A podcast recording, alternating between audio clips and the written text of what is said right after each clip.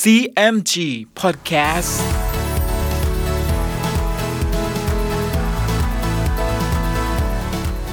สวัสดีครับคุณผู้ฟังขอต้อนรับเข้าสู่ CMG Podcast กับผมดรพันธการธานนนะครับ เรายังอยู่กับเรื่องราวของสามก๊กผ่านหนังสือเรื่องสามก๊ก Romance of the Three Kingdoms ฉบับย่อ เรียบเรียงโดย สาระบุญคง เดินทางมาถึง EP ที่ 22 เรื่องราวจะเป็นอย่างไร ติดตามได้ใน CMG Podcast วันนี้ครับ ตอน อวสานลิโป ฝ่ายลิโป้ซึ่งอยู่ณเมืองชีจิวนั้น มีความสุขเป็นอันมาก ให้แต่งโต๊ะเลี้ยงทหารเนืองๆตั้นกุ๋ยกับตั้นเต็งก็แกล้งพูดจาสรรเสริญลิโป้ว่า มีปัญญาน้ำใจก็อบอ้อมอารีต่อทหารทั้งปวงเป็นอัตรา ตันกงได้ยินตันกุ๋ยกับตันเต็งแกล้งยกยอลิโป้เนืองๆมา ก็มีความโกรธแค้นเป็นอันมาก แต่ตันกงจะเตือนลิโป้ถึงความสอพลอของสองพ่อลูกคู่นี้เพียงใด ลิโป้ก็หาได้เชื่อในคำเตือนของตันกงไม่ อยู่มาวันหนึ่ง ตันกงได้พาพวกประมาณห้าคน ขึ้นม้าไปเที่ยวไล่เนื้อในป่า ใกล้เมืองเสี่ยวพ่าย พอพบทหารโจโฉซึ่งถือหนังสือไปนั้นควบม้าออกมาแต่เมืองเสี่ยวพ่าย ตันกงคิดสงสัย จึงพาพักพวกขับม้ารีบไปสกัดหน้าม้าผู้นั้นไว้ แล้วค้นตัวได้หนังสือเล่าปีให้ไปถึงโจโฉ ตันกงจึงให้มัดผู้ถือหนังสือ พาไปให้ลิโป้ ลิโป้จึงฉีกหนังสือฉบับนั้นออกอ่านดู เป็นใจความว่า ข้าพเจ้าเล่าปี แจ้งในหนังสือมหาอุปราช ซึ่งให้มาถึงข้าพเจ้า ให้ช่วยคิดอ่านกำจัดลิโป้เสียนั้น ซึ่งข้าพเจ้าจะเป็นตัวทำการนั้นอย่างมิได้ ด้วยกำลังทหารน้อยกว่าลิโป้ถ้ามหาอุปราชยกกองทัพมาเมื่อใด ข้าพเจ้าก็จะช่วยกำจัดลิโป้เสียให้จงได้ ฝ่ายลิโป้แจ้งในหนังสือดังนั้น จึงให้ตันกงกับจงป้า ไปชักชวนกองทัพของโจรที่เขาไทสันมาเป็นกำลัง แล้วให้ยกไปตีฝ่ายตะวันออก จนกว่าจะถึงเมืองกุนจิว๋วแล้วให้โกซุนกับเตียวเลี้ยว ยกไปตีเมืองเสี่ยวพ่าย จับเอาตัวเล่าปีจงได้ ให้ทรงเหียนกับงุยซก ยกไปทางตะวันตก ตีเมืองยีเอ๋งทหารทั้งสามกองนั้น ก็ยกไปตามคำลิโป้สั่ง แล่ลิโป้นั้น ก็คุมทหารยกออกไปตั้งตาเตรียมอยู่ คอยฟังข่าวทัพทั้งสามกอง ถ้ากองใดเพียงพล้ำแก่ข้าศึก ก็จะได้ยกหนุนไปโดยง่าย ฝ่ายม้าใช้รู้ว่าลิโป้ยกกองทัพมาเช่นนี้ จึงเอาเนื้อความไปบอกแก่เล่าปีเล่าปีได้ยินดังนั้นก็ตกใจ จึงปรึกษาทหารทั้งปวงว่า ซึ่งลิโป้ให้ยกกองทัพมาดังนี้ ท่านจะคิดประการใด ซุนเขียนจึงว่า ขอให้ท่านแต่งหนังสือไปขอกองทัพโจโฉมาช่วย เล่าปีเห็นชอบด้วย แล้วก็แต่งหนังสือมอบให้ตันหยงถือไปณเมืองฮูโต แล้วเล่าปีก็ให้จัดทหารขึ้นประจำบนกำแพงเมืองไว้ทุกด้าน ฝ่ายโกซุนและเตียวเลี้ยว ยกทหารเข้าตั้งประชิดอยู่ใกล้เชิงกำแพง เล่าปีก็ให้ทหารทั้งปวง รักษาหน้าที่เชิงเทินไว้ ครั้นเวลาเช้า เตียวเลี้ยวจึงคุมทหารเข้าตีด้านตะวันตก กวนอูเห็นเตียวเลี้ยวรูปร่างงามสมเป็นขุนนาง จึงร้องถามเป็นกลอุบายว่า ตัวท่านมีสีสันบริบูรณ์ เราเห็นว่าจะมีสติปัญญาและความละอาย เป็นไฉนมาอยู่ในเงื้อมมือลิโป้ ซึ่งเป็นคนหยาบช้านั้น เราเห็นไม่สมควร เตียวเลี้ยวได้ยินดังนั้น ก็มีความละอาย จึงคุมทหารถอยออกมา แล้วยกไปตีด้านตะวันออก เตียวหุยจึงคุมทหารออกไป จะรบด้วยเตียวเลี้ยว ฝ่ายเตียวเลี้ยวเห็นเตียวหุยออกมาก็ตกใจกลัว พาทหารทั้งปวงถอยไป เตียวหุยเห็นได้ทีก็คุมทหารจะไล่ไป กวนอูจึงร้องห้ามว่า อย่าไล่ไปเลย เตียวหุยได้ยินเช่นนั้น ก็พาทหารกลับมาเมือง แล้วว่ากับกวนอูว่า เมื่อศึกได้ทีชนี้แล้ว เป็นไฉนท่านจึงให้เรียกกลับมา กวนอูเล่าเนื้อความให้ฟังว่า พี่คิดว่าเตียวเลี้ยวนั้นมีสติปัญญา ทั้งมีความละอาย จึงถอยทหารไปถึงสองครั้ง พี่เห็นเตียวเลี้ยวคิดเอาใจออกห่างลิโป้พี่จึงห้ามเพราะเหตุชนี้ เตียวหุยจึงสรรเสริญว่า พี่มีปัญญาประมาณน้ำใจคนถูก แล้วเตียวหุยก็ขับทหารกลับเข้าเมือง ขึ้นรักษาหน้าที่ไว้ดังเก่า ฝ่ายตันหยงซึ่งถือหนังสือเข้าไปหาโจโฉ เอาหนังสือนั้นให้โจโฉแจ้งเนื้อความทั้งปวง โจโฉจึงจัดแจงกองทัพให้แฮหัวตุนแฮหัวเอียนลิยอยลิเตียน คุมทหารห้าหมื่นเป็นกองหน้าล่วงไปก่อน โจโฉคุมทหารซึ่งมีฝีมือเป็นอันมาก เป็นกองหลวงยกไปช่วยเล่าปีณเมืองเสี่ยวพ่าย ตันหยงซึ่งถือหนังสือไปนั้น ก็มาด้วยกองทัพโจโฉ ครั้นมาใช้เอาเนื้อความไปบอกแก่โกซุนว่า โจโฉให้แฮหัวตุ้นยกกองทัพมาช่วยเล่าปีเป็นอันมาก บัดนี้ยกมาถึงแดนเมืองเสี่ยวพ่ายแล้ว โกซุนรู้เนื้อความดังนั้นก็ตกใจ จึงให้ม้าใช้เอาเนื้อความไปบอกแกลิโป้ลิโป้จึงให้แฮหัวเหลง หลันเป้ง โจเสง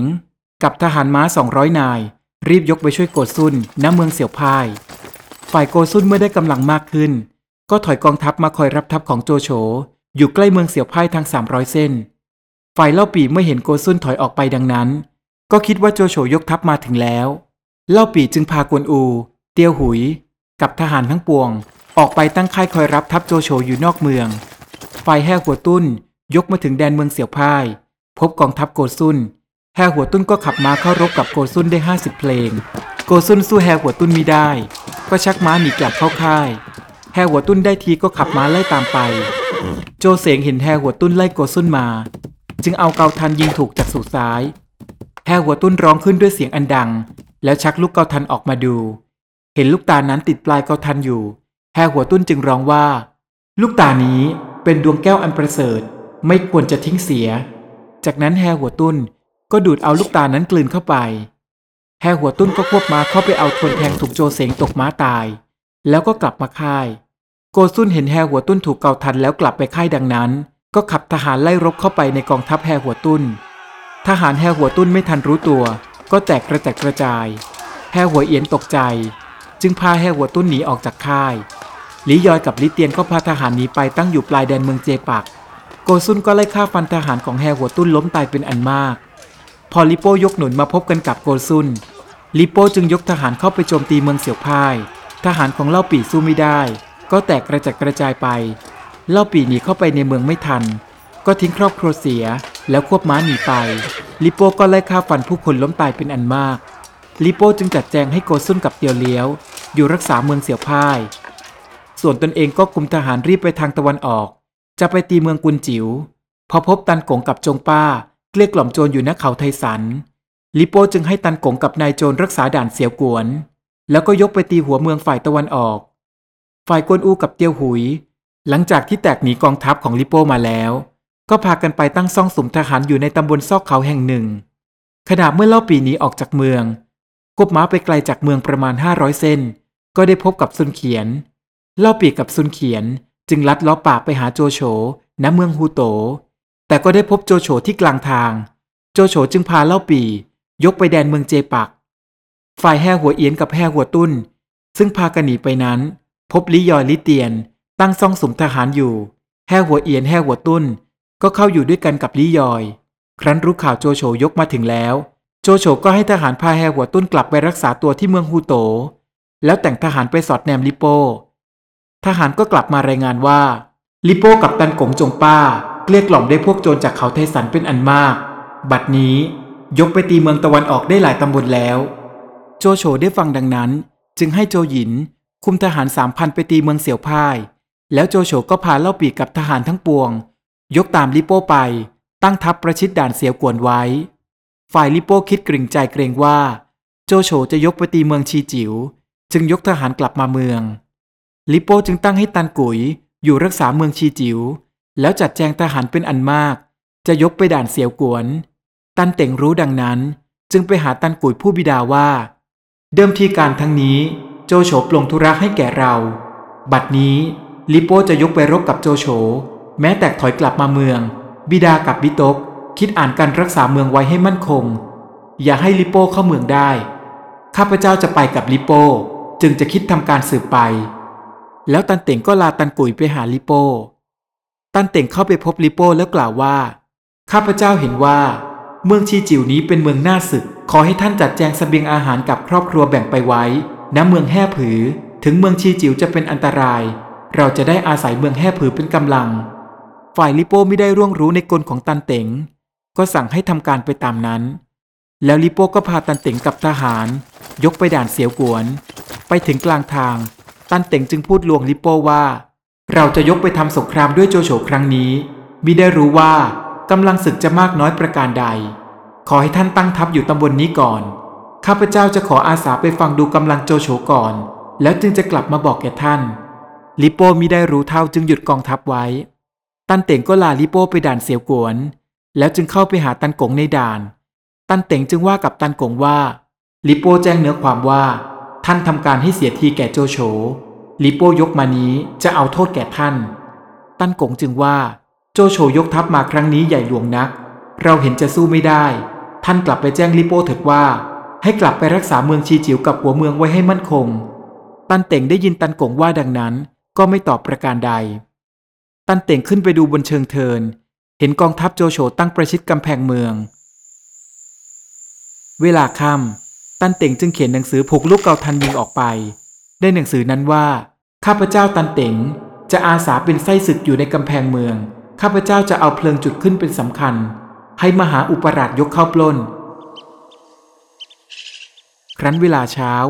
ตันเต่งก็ลาตันกงกลับมาหาลิโป้ แล้วแจ้งเนื้อความให้ลิโป้ทราบว่า การศึกหนักหนานัก ขอให้ท่านรีบยกไปให้ถึงด่านเสียวกวนในวันนี้ จะได้ช่วยตันกงคิดอ่านทำการศึก ลิโป้ได้ฟังดังนั้น จึงว่าแก่ตันเต่งว่า โจโฉล้อมด่านไว้หนาแน่นนัก ให้ท่านรีบไปบอกตันกงว่า เราจะยกไปให้ถึงในเวลาค่ำวันนี้ ขอให้เปิดประตูรับ และจุดเพลิงสัญญาณขึ้น เราจะรบฝ่าทหารโจโฉเข้าไป ตันเต่งก็ลาลิโป้ไปด่านเสียวกวน แล้วบอกตันกงว่าลิโป้สั่งให้ท่านทิ้งด่านแล้วกลับไปเมืองชีจิว๋ว จะได้ช่วยลิโป้ทำศึกต่อไป ตันกงไม่ได้แจ้งในกลตันเต่งครั้นเวลาค่ำก็ลอบหนีออกนอกเมือง ขณะเมื่อตันกงไป ตันเต่งก็ลอบจุดเพลิงขึ้น ฝ่ายลิโป้ยกมาเห็นแสงเพลิงสว่าง ก็คิดว่าตันกงจุดรับ จึงรีบยกทหารเข้าไป ฝ่ายตันกงก็ไม่รู้ว่าลิโป้สำคัญว่าโจโฉยกทหารมาสกัดทางไว้ กองทหารของทั้งสอง จึงฆ่าฟันกันล้มตายเป็นอันมาก ฝ่ายโจโฉเห็นเพลิงลุกขึ้นในกำแพงเมือง ตรงกับหนังสือของตันเต๋งก็ยกทหารเข้าโจมตี และตั้งอยู่ในด่านเสียกวนได้ในที่สุด ฝ่ายลิโป้กับตันกงหลงรบพุ่งกันอยู่เช่นนี้ ครั้นสว่างขึ้น ทหารทั้งสองฝ่ายจำกันได้ จึงยุติการรบ ลิโป้กับตันกงก็แจ้งว่า พวกตนหลงกลของตันเต๋งลิโป้จึงพาตันกงรีบกลับไปเมืองชีจิว๋ว แต่บิโตกก็หาได้เปิดประตูเมืองรับลิโป้ไม่ นอกจากนั้น ยังให้ทหารบนเชิงเทิน ระดมยิงเกาทันลงไปอีกด้วย ตันกงจึงแนะนำให้ลิโป้ ยกทัพไปเมืองเสี่ยวพ่าย เพื่อคิดอ่านการรบต่อไป ฝ่ายตันเต่งเมื่อจุดไฟขึ้นในด่านเสี่ยวกวนแล้ว ก็ลอบออกจากด่านรีบไปเมืองเสี่ยวพ่าย บอกแกโกซุนเตียวเลียวว่า วันนี้โจโฉยกมาล้อมลิโป้ไว้ ลิโป้เห็นจะสู้โจโฉไม่ได้ จึงให้เรารีบมาหาท่าน ให้ท่านยกทหารไปช่วย โกซุนเตียวเลี้ยวตกใจสำคัญว่าจริง ก็ยกทหารออกจากเมืองเสี่ยวพ่ายไปช่วยลิโป้ ตันเต่งก็ออกไปหาโจหยิน พาเอากองทัพโจหยินเข้าไปตั้งอยู่ในเมืองเสี่ยวพ่าย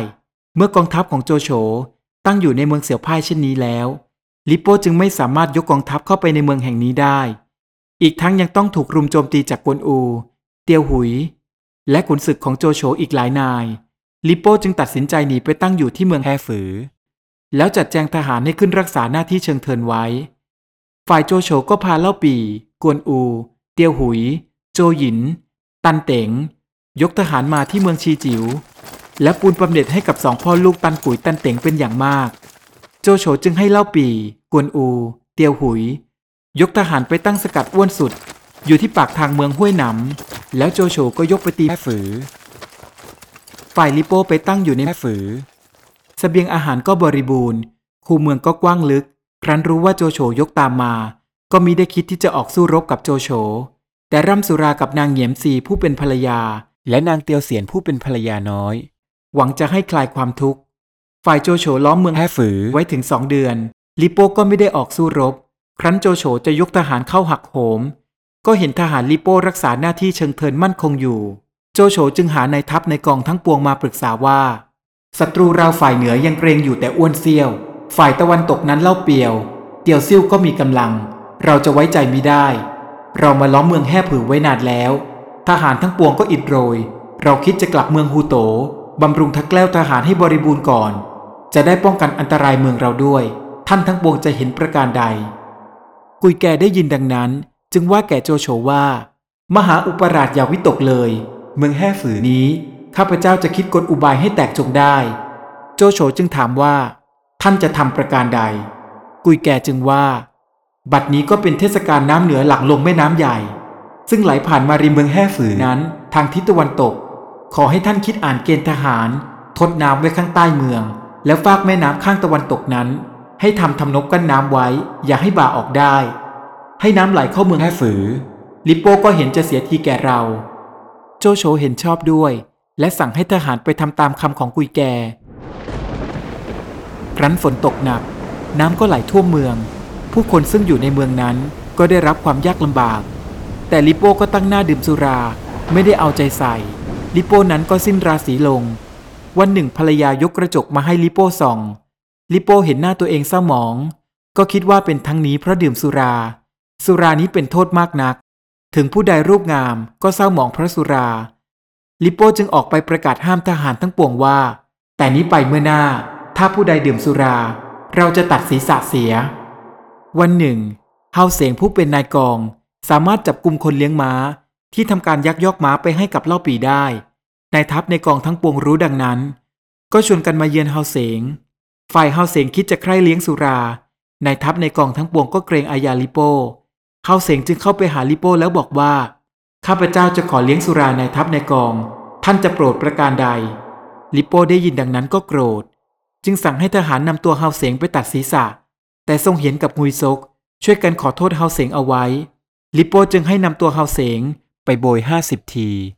ทรงเห็นงุยซก จึงชวนกันไปเยือนเฮาเสงที่บ้านเฮาเสงก็ออกไปรับคนทั้งสองเข้ามาในบ้าน แล้วว่า เวลาวันนี้ แม้ท่านทั้งสองไม่ช่วยข้าพเจ้า ที่ไหนข้าพเจ้าจะรอดชีวิตอยู่ ว่าแล้วเฮาเสงก็ร้องไห้ ทรงเห็นจึงว่า ทุกวันนี้ ลิโป้ไม่เหมือนแต่ก่อนแล้วมิได้เอาใจทหาร เชื่อฟังแต่คำภรรยา จนทหารโจโฉเข้าล้อมกำแพงเมืองไว้เป็นสามารถ ทดน้ำท่วมเข้าเมืองเป็นอันมากชนี้แล้ว ลิโป้ก็ไม่เอาใจใส่ เราท่านทั้งปวงนี้เหมือนคนไข้หนักมิได้แจ้งว่าจะตายวันใด เราจำทิ้งลิโป้เสีย คิดอ่านหนีเอาตัวรอดถึงจะพ้นความตาย งุยซกจึงว่า เราจะหนีไปนั้น ดุดมิใช่ทหาร แม้นเราช่วยกันจับตัวลิโป้ส่งให้แก่โจโฉ เห็นจะได้ความชอบเป็นอันมากเฮาเสงจึงว่า